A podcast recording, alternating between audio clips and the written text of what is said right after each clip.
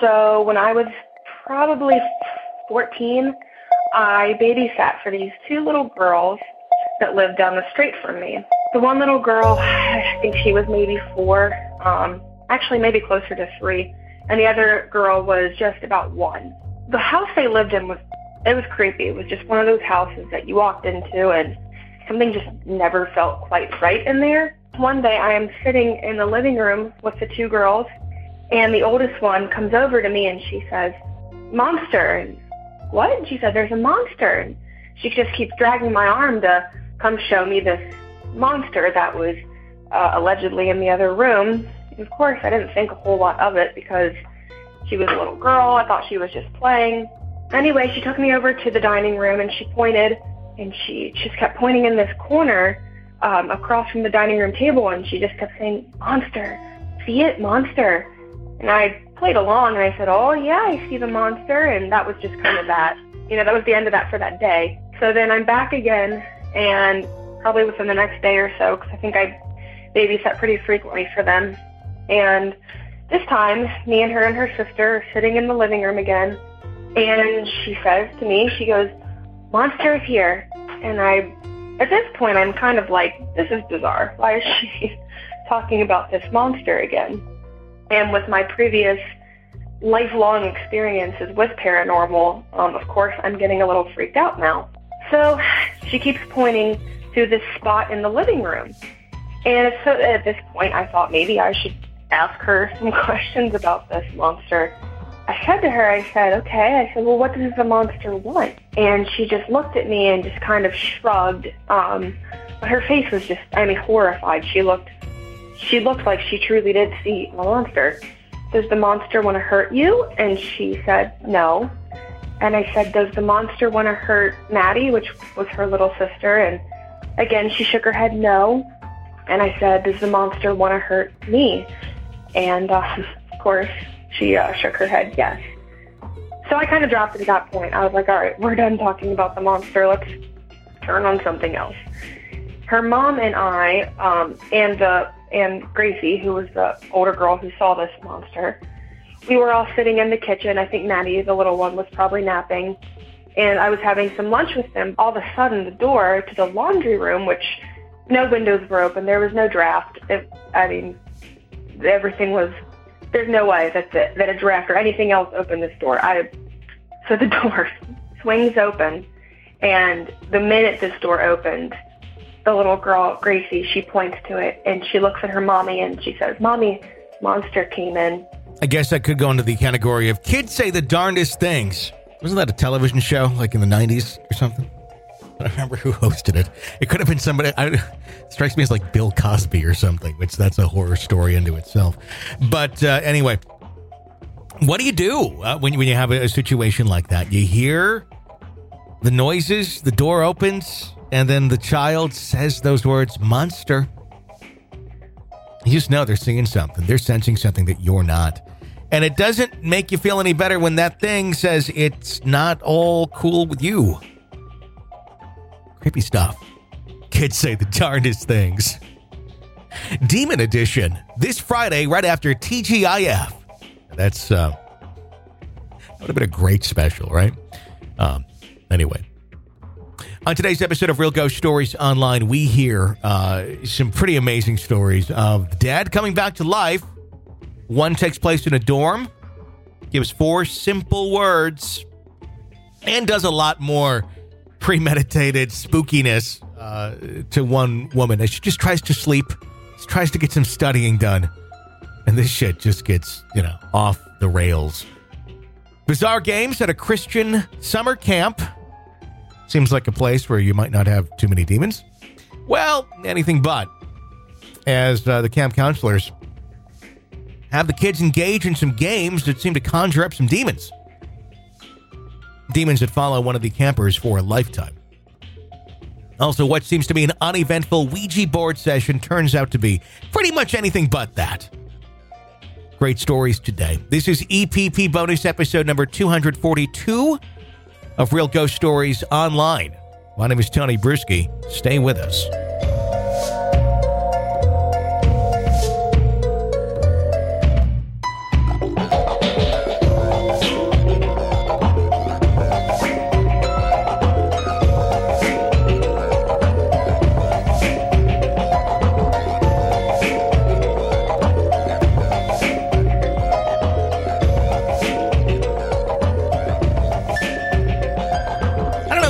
About college dorm buildings, but they've always kind of creeped me out. I have never stayed in one in my life. I uh, I did not go down that route. Um, so um, I did visit friends in them, though. I don't know if it's just the uh, the the compactness of it. It's like sardines in a can, um, or if it's just uh, you know, I don't know. I'm not really a claustrophobic individual, but there's something. I guess if I was ever to feel claustrophobic, I'd say being in a dorm building uh, gave me, I guess that that sort of a feeling. I'm not a huge people person when it comes to crowds and things of that nature. So I guess the it was a horrific idea to have to live in that tight of space with other individuals. Um, so I never did uh, did do that.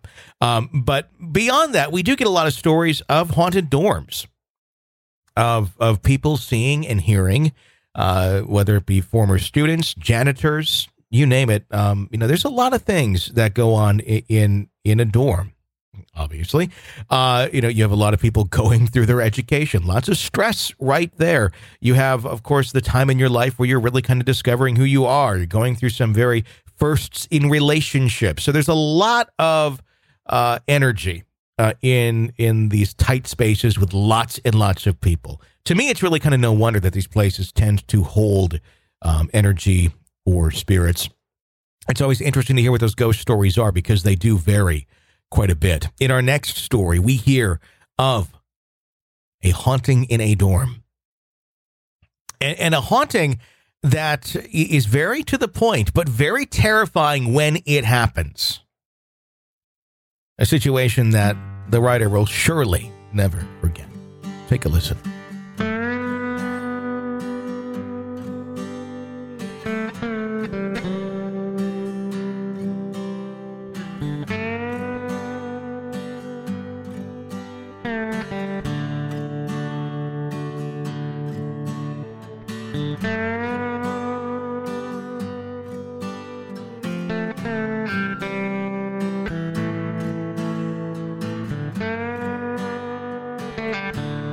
I've come to see that there are certain characteristics that the ghosts in people's stories seem to share.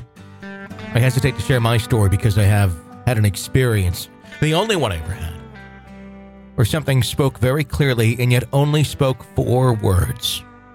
The clarity of the words, spoken in such a clear and eloquent tone, seems to contradict much of what I have heard on your show so far.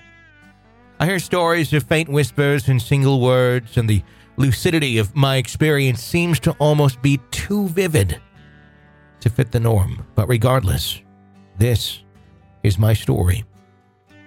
It was 1998. I was in my third year at the University of Toronto at an old historic school nestled in the downtown of Toronto. The buildings range in age, but there are some that date back to the middle and later 19th century. My story takes place in and around the University College, a historic building at the university. It was in the summer, so the campus was not as busy as it is during the regular school year. I was taking a summer course on short stories. Because I had a paper due that very week, I had been at the university from early in the morning right through until the evening. It was warm and bright that day. I remember because I spent part of the day reading in a courtyard outside to get away from the fluorescent lighting of the dreary library. As evening came on, I was faced with a couple of options. Because I was living off campus over summer, to go home would mean a 30 minute subway ride plus another 30 minutes on a bus, and I knew I'd have to be back in the morning, so I'd have to make the reverse trip in a few hours anyhow. The other option was to spend the night in a room on the campus. The university always keeps a section of rooms open for visiting scholars, family, or students needing sporadic overnight accommodations. I chose to seek out a room because I could work well into the night in a quiet atmosphere. I made my way over to the University College and specifically to the Sir Daniel Wilson Hall, a residence that was built in the 19th century and had traditionally only been open to men. The hall is a long building, only two stories high, climbing to three stories in some spots, and it looks more like a attached row or townhouses than an apartment building. The facade is yellow with strong black wooden doors inset. I spoke with a student volunteer working at the info desk of the residence and found that there was a room available for only $30. She told me that if I needed anything that I could just come out to the desk anytime since the night shift guy would be there all night. She told me that while a few students were staying in the building that night, there were no visitors, so I'd be the only person staying on the visitors floor. I took the key, smiled my farewell, and made my way to my room. It was down one level of stone stairs, and the hallway where the room was located felt very hard under my feet despite being covered in thin green carpet. This point is relevant to the story. I turned the key to the lock set in the doorknob and entered the room. It was a basic college dorm room. Standing in the doorway, there was a single bed to my right with a nightstand beside it. There were a lamp and an electrical alarm clock on the nightstand. Directly in front of me, about 12 feet away, was a window. Because I was on the lowest level of the residence, the window was probably five feet from the ground and was smaller with iron grating protecting it on the outside. To my left, there was a small desk and an old chair with orange fabric upholstery. This fact sticks in my mind because it seemed to be the same fabric that all the chairs in the students' lounge were covered in.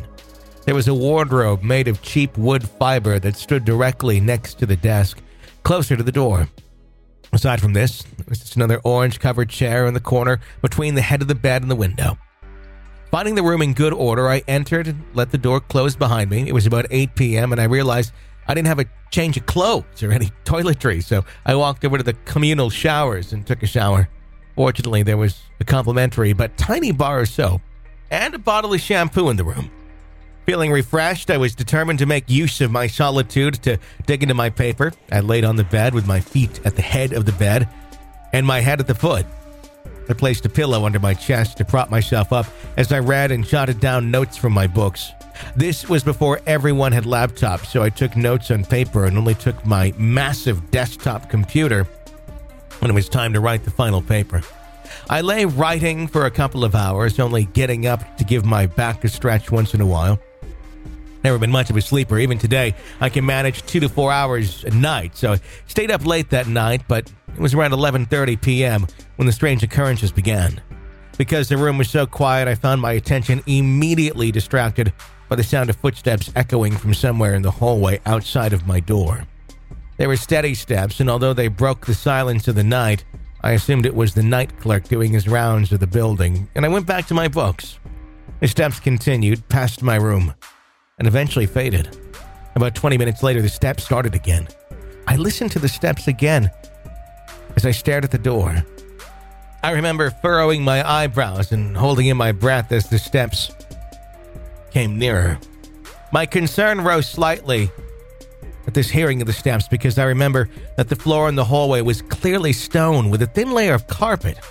There should not have been any audible echoing footsteps. I got up on one elbow facing the door. The steps were getting closer.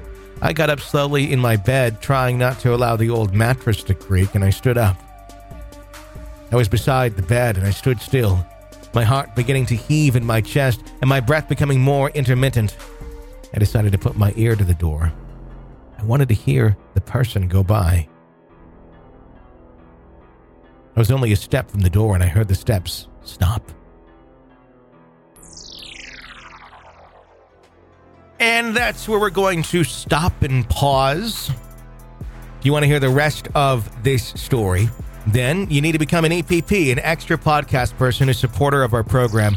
When you become an EPP, you get access to every single bonus episode of the show, all 100 or 242 of them. Yes, all of them, uh, including access to our advanced episodes, which get published weeks before they go out to the public. Those are the episodes with Carol and Jenny uh, on. Jenny's on two times a week. Uh, Carol's on the other episode of the week. Uh, you get access to all of those, uh, like I said, weeks in advance. You also get an e copy of the book.